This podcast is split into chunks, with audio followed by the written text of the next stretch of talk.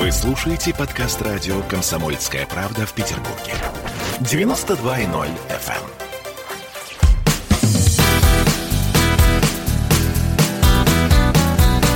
Легенды и мифы Ленинградского рок-клуба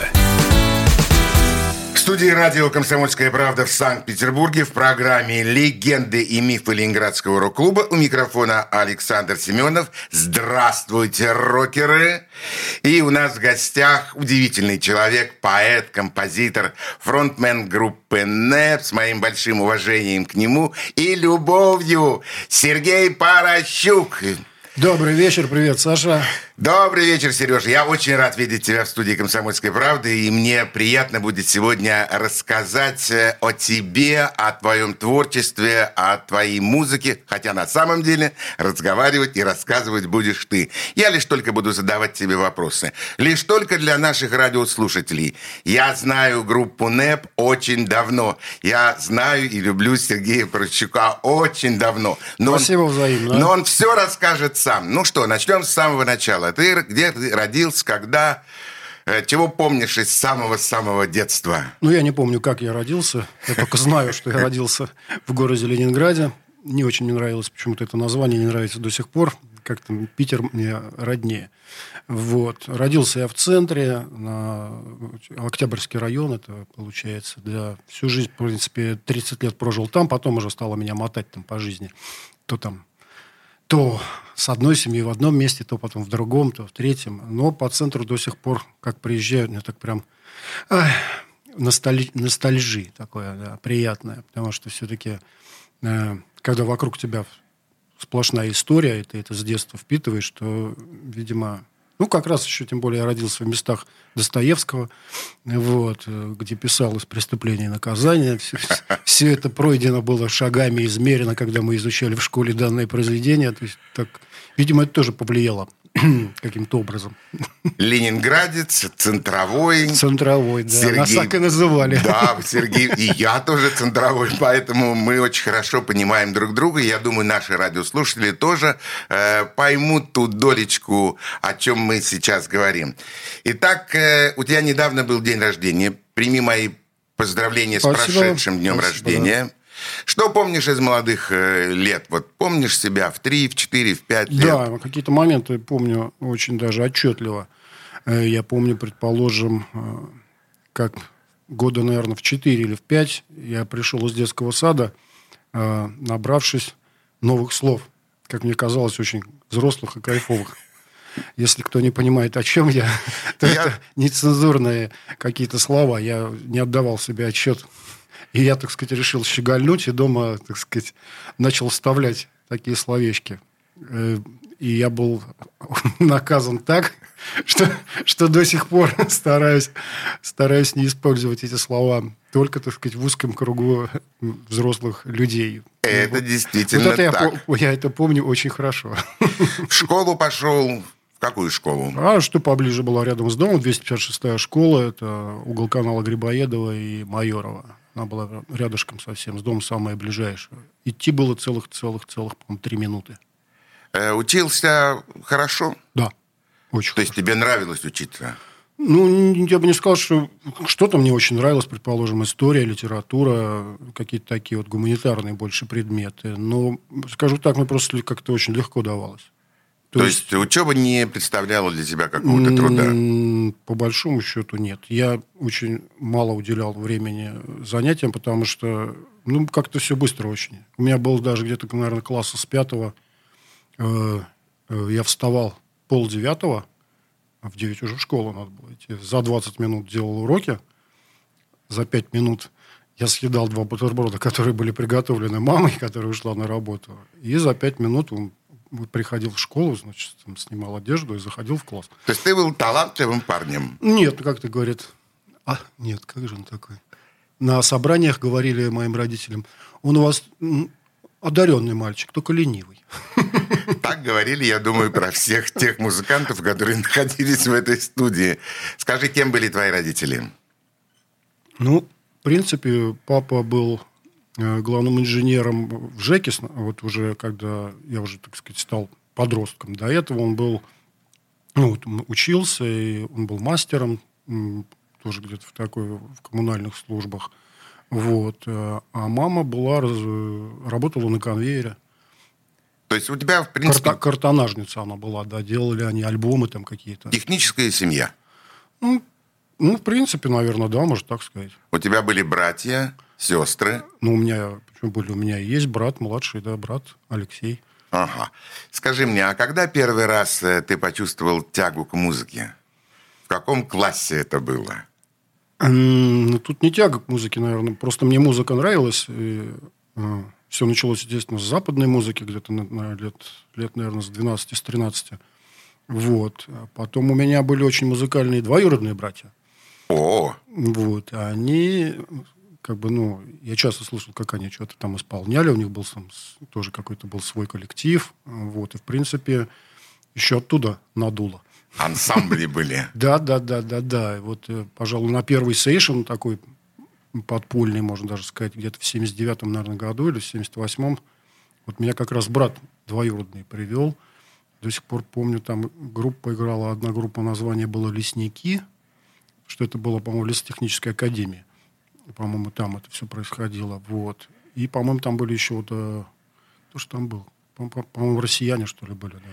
Насколько сильное впечатление на тебя произвел первый подпольный сейшн, что ты до сих пор помнишь название тех групп, которые там выступали? Да, это было очень серьезное впечатление, потому что, во-первых, такое количество людей не так одетых, не, не, с такими, не так подстриженных. Не так подстриженных и совсем не подстриженных в одном месте я не наблюдал никогда. И это произвело, конечно, на подростка грандиозное впечатление. И плюс э, с того момента я заинтересовался э, рок-музыкой на русском языке. Э, это стало уже интересно? Да, мне стало интересно. А до этого западные группы какие были? Ну, раз, ну, типич, Классика? типичный набор классический, да. Там, а Битлз был? Битлз был, но, честно говоря, не знаю, может быть, я скажу крамольную вещь, но это было не number one. А что было тогда number one? Ну, если из, из тех времен брать, ну, из, тех? из тех времен, то тогда Роллинг Стоунс, наверное. Ага, то есть более предпочтение давал э, музыке Rolling Stones. Ну, типа да. Но это тоже недолгий не был процесс, потому что потом сразу ворвались в мою жизнь там Deep Apple, там, Eurохип, там прочее, прочее. Есть сначала... Funk Да, да, да, да. То есть такая сначала хиповая была у меня такой хиповый период, потом, так сказать, больше так харду, потом уже там дальше была там и новая волна, и панк-рок, и все остальное прочее. Как приятно слушать твои воспоминания из юного-юного детства. Но давай все-таки вернемся к музыке. Я хотел бы, чтобы сейчас прозвучала первая композиция, первый трек, первая песня э, в исполнении, естественно, группы НЭП. А вернемся После этого произведения мы снова в студию и продолжим твой рассказ. Что это будет? Ну, это будет песня, наверное, с которой все и началось, когда я понял, что, наверное, все-таки я что-то из себя представляю. Эта песня написана была в 85 году в армии, службе армии. Называется «Ветер вагон». Слушаем. Этот ветер вагонов, ветер прощальных огней,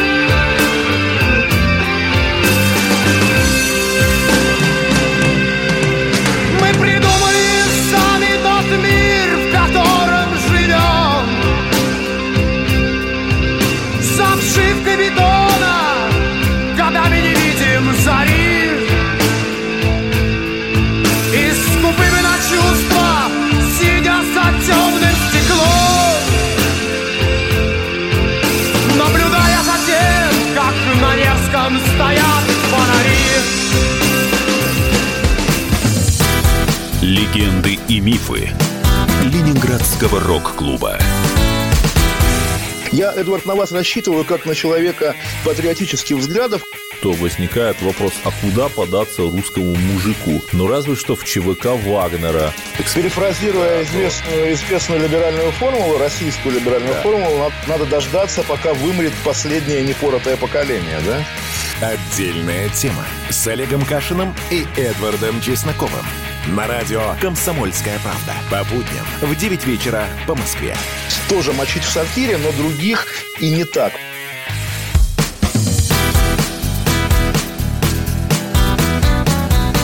Легенды и мифы Ленинградского рок-клуба.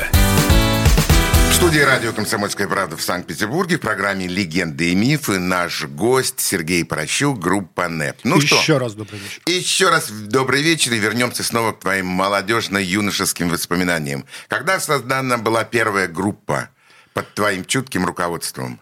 Ну, тут не то чтобы чуткое руководство, скорее всего, это все-таки, да, студенческие годы. Мы Это сам- не школа? Это уже не школа была, да, это, была уже, это был уже техникум. Вот. И мы собрали группу, да, в принципе, даже названий у нас было несколько, но мы, по большому счету, в принципе, до своего материала так и не добрались. Это была группа, мы играли на танцах, там же, как бы, на дискотеках, в данном же учебном заведении. Вот. Ну, и было, так сказать, интересно, забавно. Вы играли заниматься. кавера? Ну да, мы играли кавера в основном уже, кстати, как раз э, российскую рок-музыку. То есть мы уже играли там. Ну, мы, естественно, не могло это обходиться без машины времени, без воскресенья, э, там, не знаю, естественно, чего-то без аквариума. Вот, э, чего-то мы, естественно, без Майка Науменко не обходилось это, естественно, это не обходилось без мифов, ну и многих-многих других уже тогда известных, э, широко известных в узких В кругах узких кругах. в узких кругах музыкантов, ка- которые мы, так сказать, перепевали. Ну, даже доходило до динамика там. Э, Слышу, что ты был э, талантливым, э, способным. Э, у тебя не было желания поступить в музыкальное училище, в школу какую-то? У тебя есть музыкальное образование? Нет, у меня музыкального образования так и нет. Я ходил целый год, отходил в джаз-школу вот, по, по гитаре. И понял, что я долго там не протяну, потому что заниматься надо было серьезно, а я все-таки лентяй, и у меня... э, я понял, что сольфеджио я не потяну. То есть это не твое. Это не мое, да. И я, так сказать, ну, я взял оттуда то, что нужно было для меня. Мне показалось, Этого вполне достаточно. ну, наверное, да. Хотя я понимаю, что я продолжаю до сих пор учиться. Ну, учиться надо все время, всю жизнь надо учиться. Вот. После школы ты поступил в техникум, Да. А после техникума После техникума распределили в научно-исследовательский один институт МНСом. Вот. МНС – это младший научный сотрудник. Да. Потом после этого я ушел в армейку. Потом вот пришел, там и закрутилось. Вот там-то все как раз и началось. Да, все и закрутилось потом после этого. В 87 году вот мы как раз уже начали... Ну, вернее, я как бы понял, что... Ну, так все получилось довольно забавно. Э, Я пришел из армии, а мой двоюродный еще один брат уходил в армию, помладше меня. Он пригласил меня на отвальную, на свою. Вот. У него было много друзей. А до этого я какие-то... Так как писал уже песни достаточно давно, ну, так, стеснялся этого, скажем. Ну, никому особо не показывал. Но записал на магнитофон, на бобинный, просто на, на так сказать, На микрофон. на микрофоны, да. Ну, такую там, песню, наверное, 15. И брательник вот узнал и попросил... это- 15 песен? Да, и попросил эти песни, ну, попросил эту запись. А он ее распространил среди, так сказать, своих друзей. И вот когда я пришел на отвальную, мне дали гитару, значит, и это был мой первый, скажем так, квартирник, вот, потому что я там играл очень много, вот, все как-то они, их было человек 20, наверное, ребят молодых, все все побросали, значит, сели и слушали. Все это, да, это был настоящий, как бы, ну, настоящий первый квартирник, да, концерт. После чего все сказали, типа, ну ты сумасшедший, надо же самое, надо срочно тебе что-то делать. Что, типа, это круто. То есть тебе нужно был какой-то маленький Ну, вот, толчок? видимо, да. Потому что я, в принципе, не собирался. Ну, как-то я собирался, но все... Нужен был толчок. Толчок, да. и вот этот толчок произошел. Я после этого пришел домой, типа, задумался серьезно. Вот. А тут вдруг еще и позвонил Гера, с которым мы учились вместе, и вот знакомы с 81 года. Вот. Он учился тоже в моем заведении, потом был отчислен. За неуспеваемость. И за это тоже.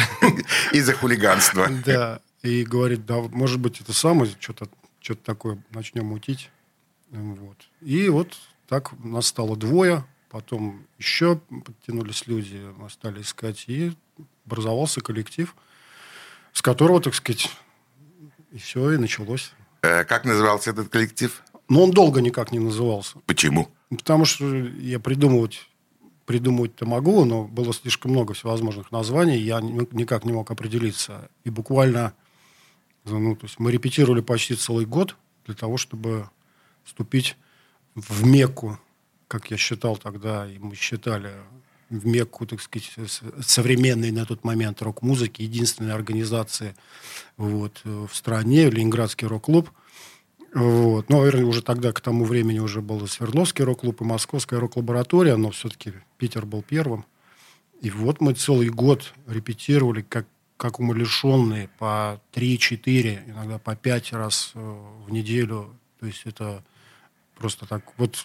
Ну, мы, потому что мы понимали, мы не очень крутые музыканты по отдельности, и нужно брать, так сказать, сыгранностью, профессионализмом вот именно этим, чтобы было такой кулак.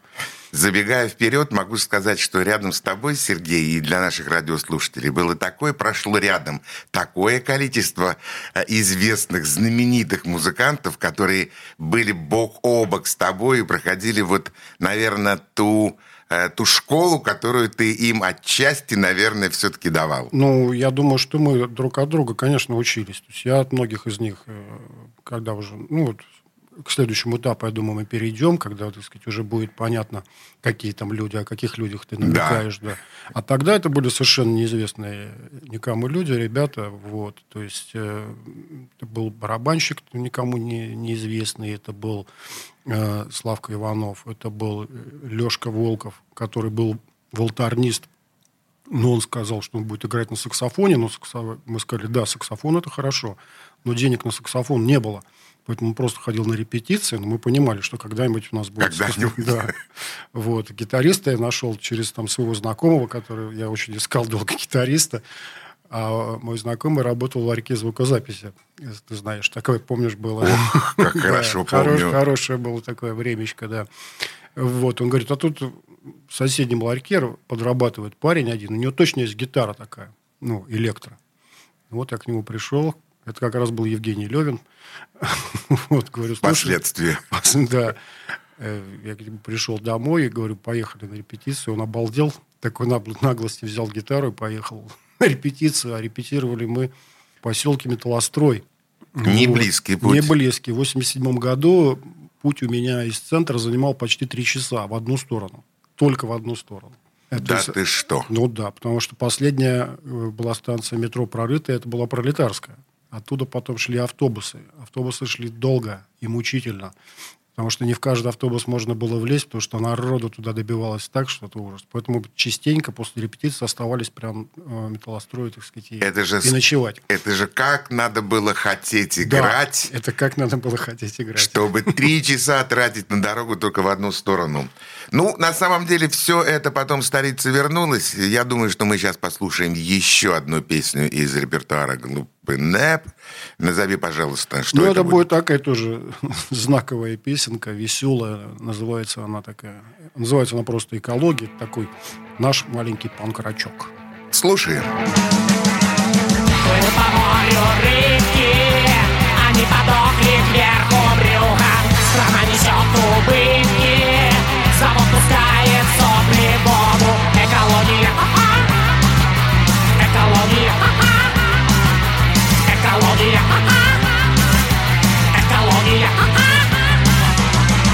по небу птички Охотник их берет на мушку Они несли яички.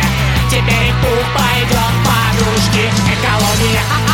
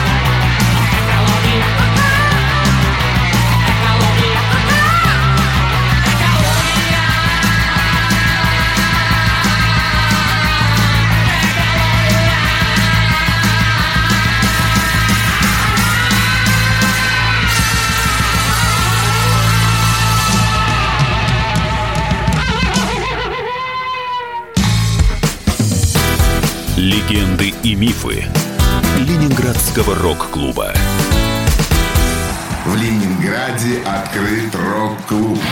Рок-н-ролл жив пошли на работу к Борису Борисовичу Гребенщикову, и Борис Борисович сторожил эту баню. Первые рок-группы. Я говорю, а дай мне кассетку послушать. А я тебе, говорит, сейчас спою. И вот, видите, Цой мне одному, он мне поет все. Восьмиклассницу, гуляю. И меня уже так вставило. Первые фестивали. И там, и там был сидячий зал, и там, и там было жюри. Более того, жюри выдавало всякие грамоты и дипломы, которые впоследствии по жизни могли очень даже пригодиться и настоящий драйв 80-х. Часто это заканчивалось все визитом в милицию.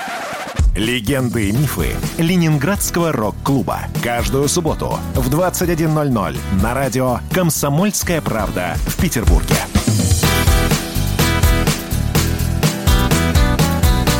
Легенды и мифы Ленинградского рок-клуба студии радио «Комсомольская правда» в Санкт-Петербурге в программе э, «Легенды и мифы Ленинградского клуба». У микрофона Александр Семенов, а наш гость – это Сергей Прощук, фронтмен группы НЭП. Еще раз добрый вечер. Вернемся снова к истории. Вот э, группа уже образовалась, уже появились какие-то музыканты, э, вы начали создавать какое-то творчество, совместное творчество, и стали появляться, наверное, появилось желание записать какой-то альбом.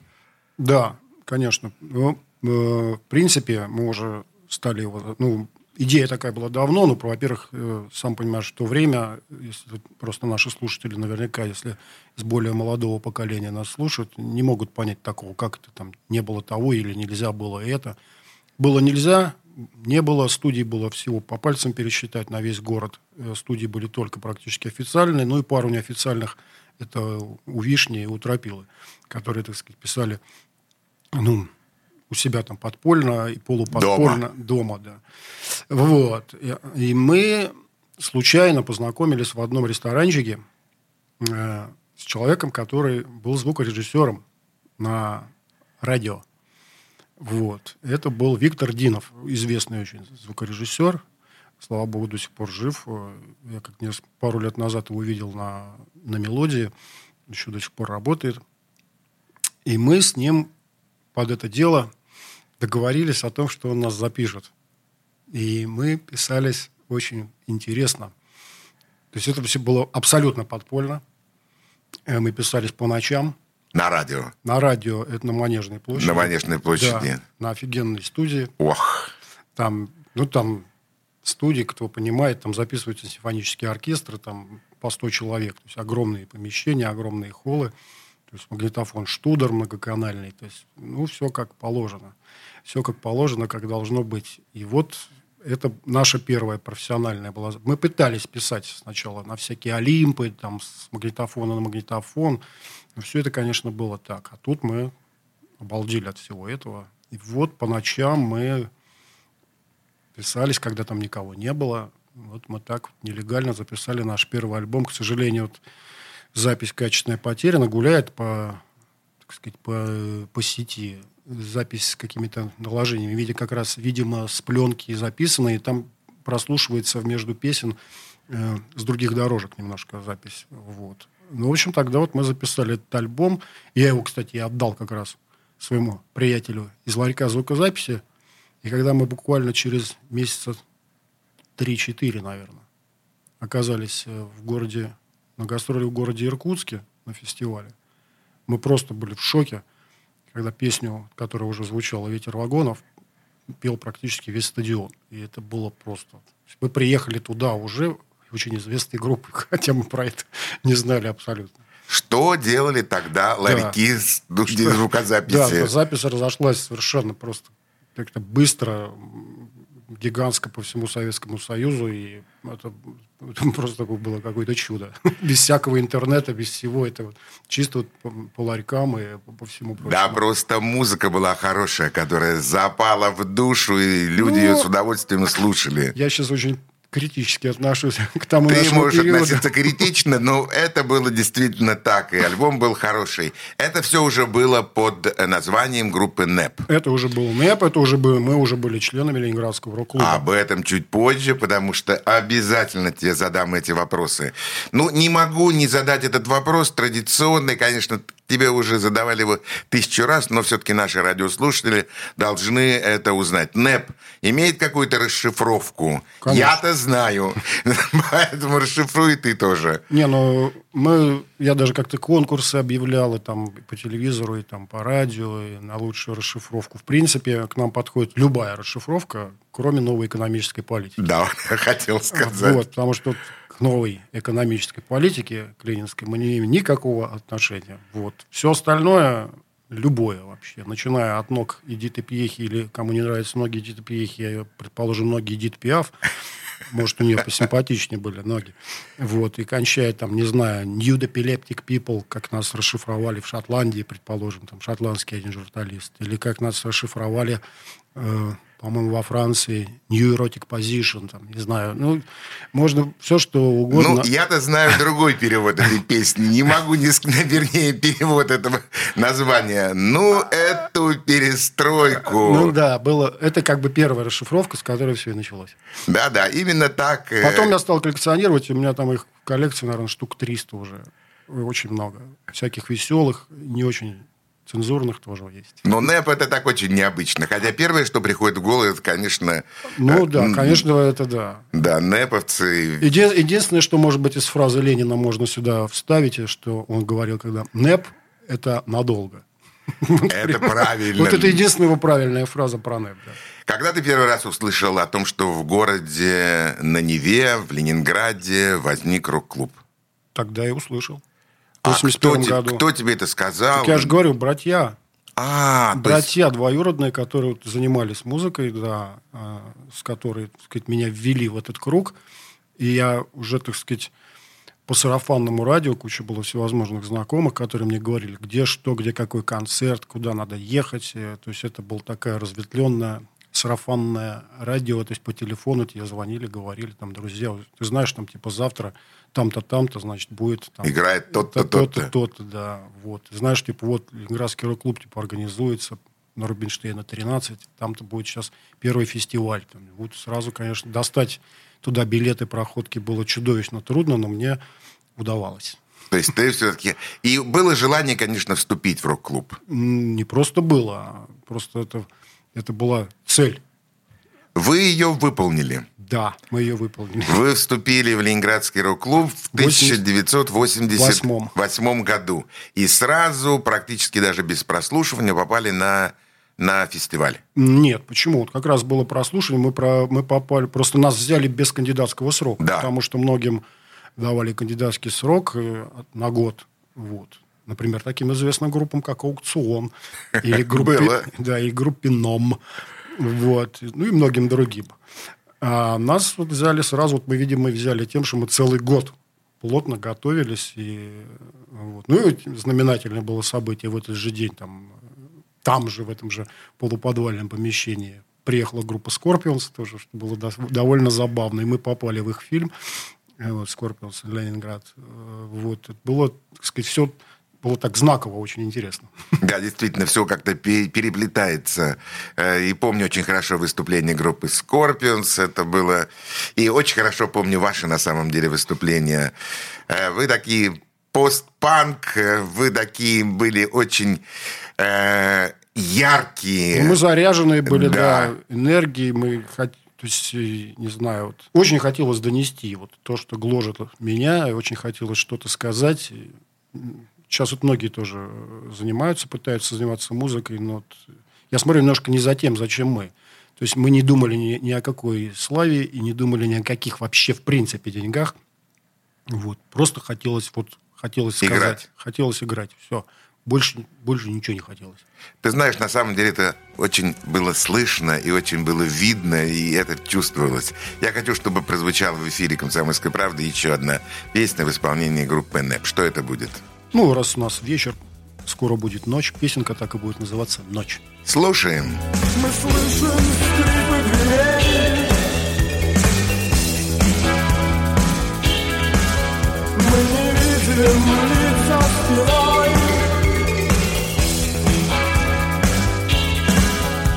Мы чувствуем липкий закат.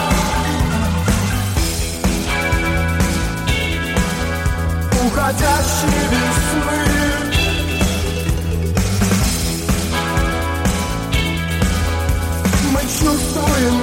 Kırıldı rüzgüler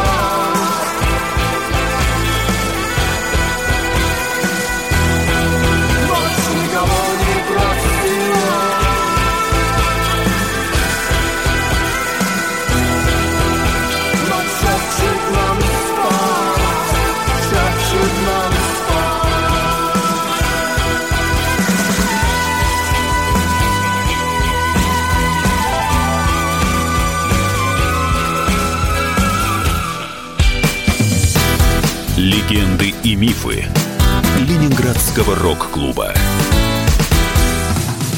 Как дела, Россия? Ватсап-страна! Это то, что обсуждается и то, что волнует. Это ваши сообщения в прямом эфире, в том числе и голосовые. Каждый будний день с 11 до 15 часов с Михаилом Антоновым. Эфир открыт для всех. Включайтесь. Радио «Комсомольская правда». Радио про настоящее.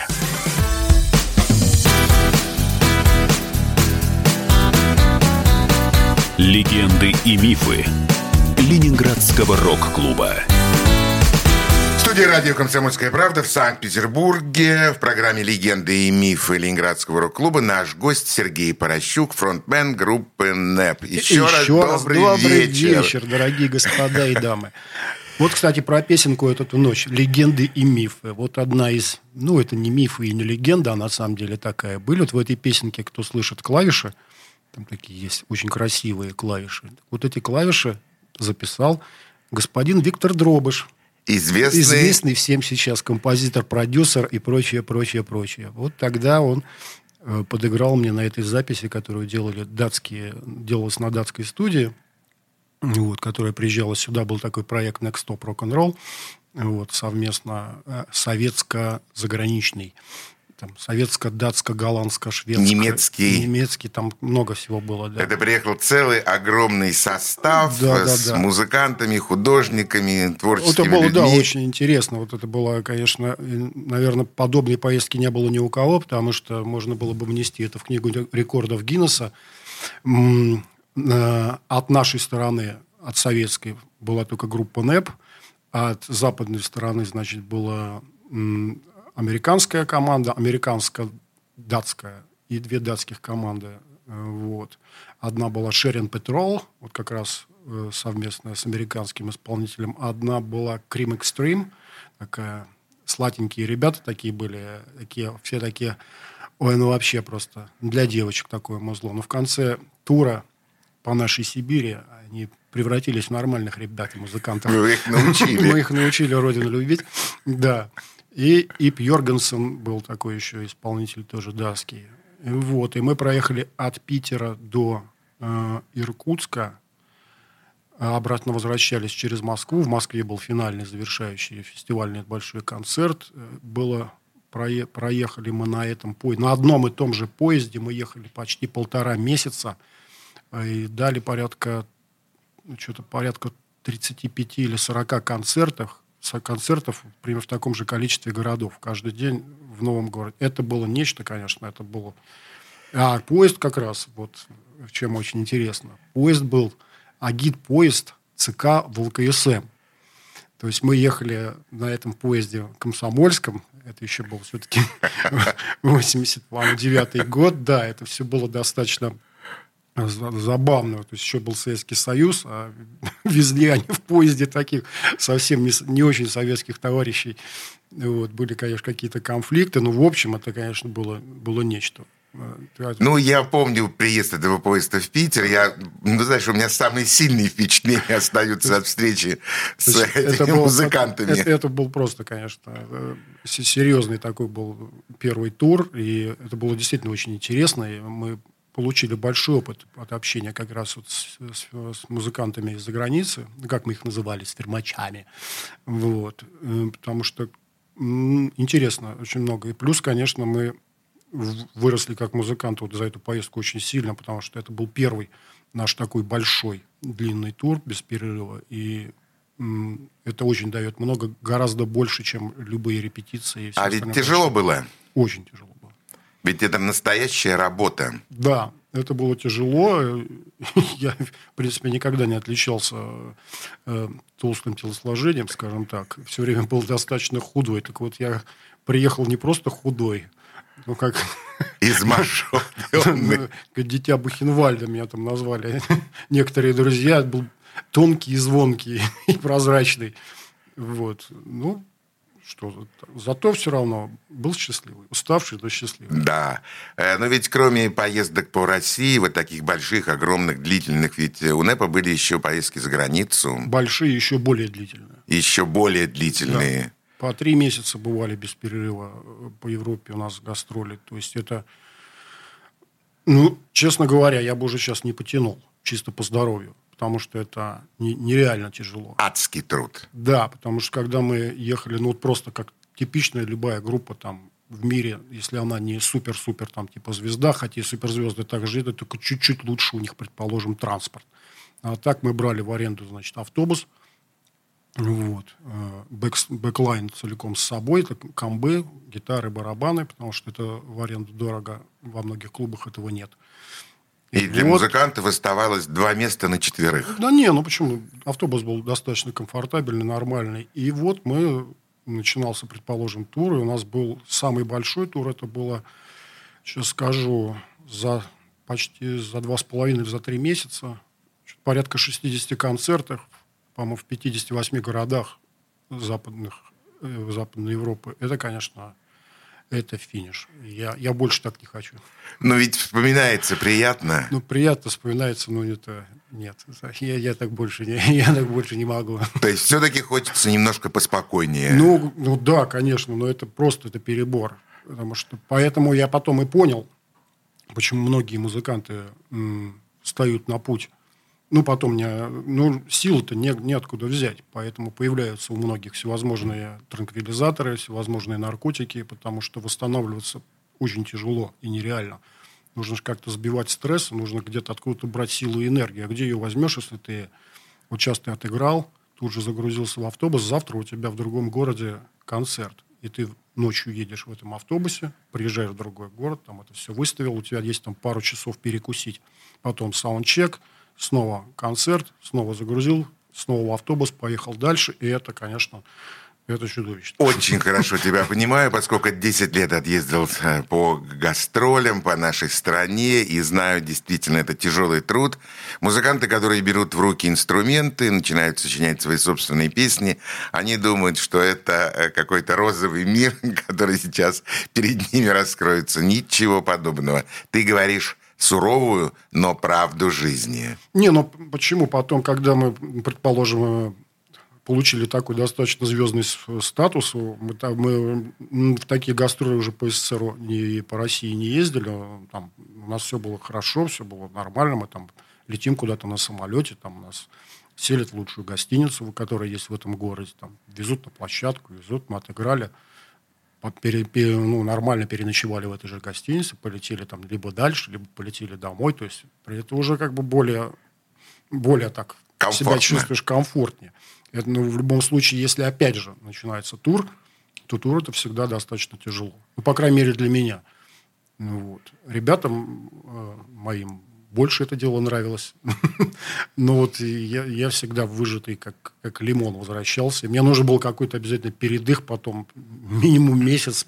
Я вообще ничего старался не делать. Сереж, в какое-то время группа НЭП все-таки выпала вот из этой гастрольной э, жизни, концертной жизни. С чем это было связано? Ну, выпало, да, потому что мы как-то увлеклись сильно западными гастролями, а тут как раз с 93-94 года э, пошел перелом и пере, передел средств массовой информации.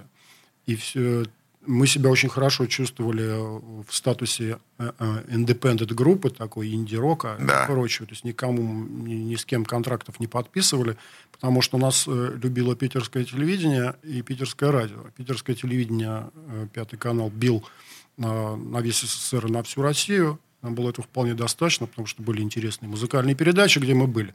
А тут вот как-то мы упустили этот момент, когда Москва стала скупать все – я помню питерское телевидение, да. поп-антенну, рок-подвал. Да, и тебя я помню в Там этих была передачах. программа «Зебра» подростково-молодежная, да. которая нас тоже очень любила. Было очень много всевозможных таких музыкальных передач, где, где мы постоянно были, и нас это вполне устраивало.